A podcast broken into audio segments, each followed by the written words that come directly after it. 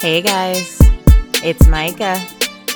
Thanks for listening. Please subscribe, follow, like, share, leave a review, all that jazz. The support and love are greatly appreciated. And welcome to Micah on the mic. Hey guys, welcome to another episode. It's just you and me. We're going to chat and chill together. And what we're going to chat about, I feel like, is relevant to a lot of things happening in the social realm of our world. If you are familiar with the internet, you know that there's this thing called an influencer, a title that self-made entrepreneurs have given themselves based on their subscription, follower, fan base, numbers, interactions, all of that jazz. That being said, we've seen a few of them have to come out and make statements similar to those of companies and brands apologizing for past behavior. I'm not saying it's too late to apologize, but I am saying an apology is not going to be perceived well if it's half-assed. And that's what I feel like I keep seeing. I'm seeing a bunch of half-assed apologies. I'm seeing a bunch of people not owning up to anything that has to do with them directly.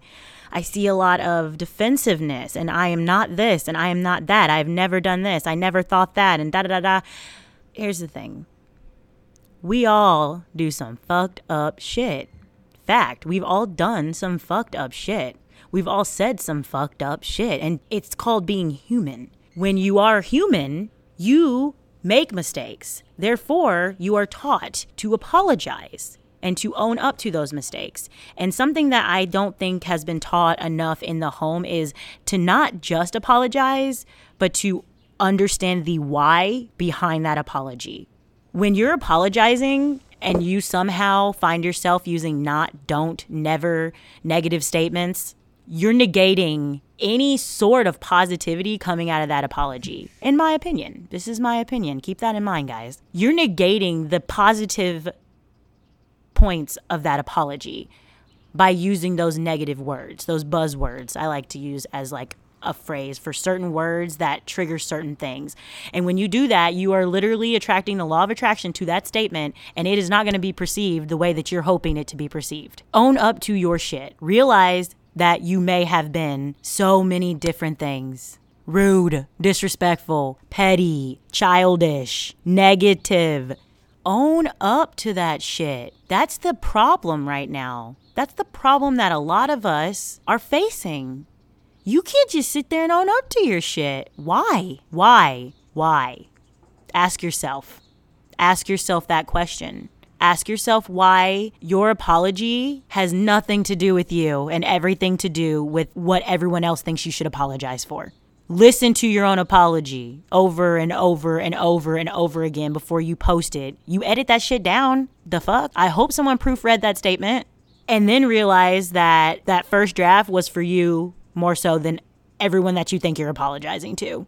Reflection, accountability, they go hand in hand with exactly what I'm talking about right now. We all have to get our own shit together. So many people are so worried about so many other people's shit.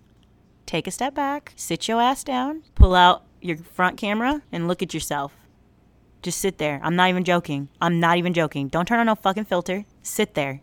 And just sit there with yourself, with your thoughts. Think about the things that you do well, the things you could do better, the things people get on you about.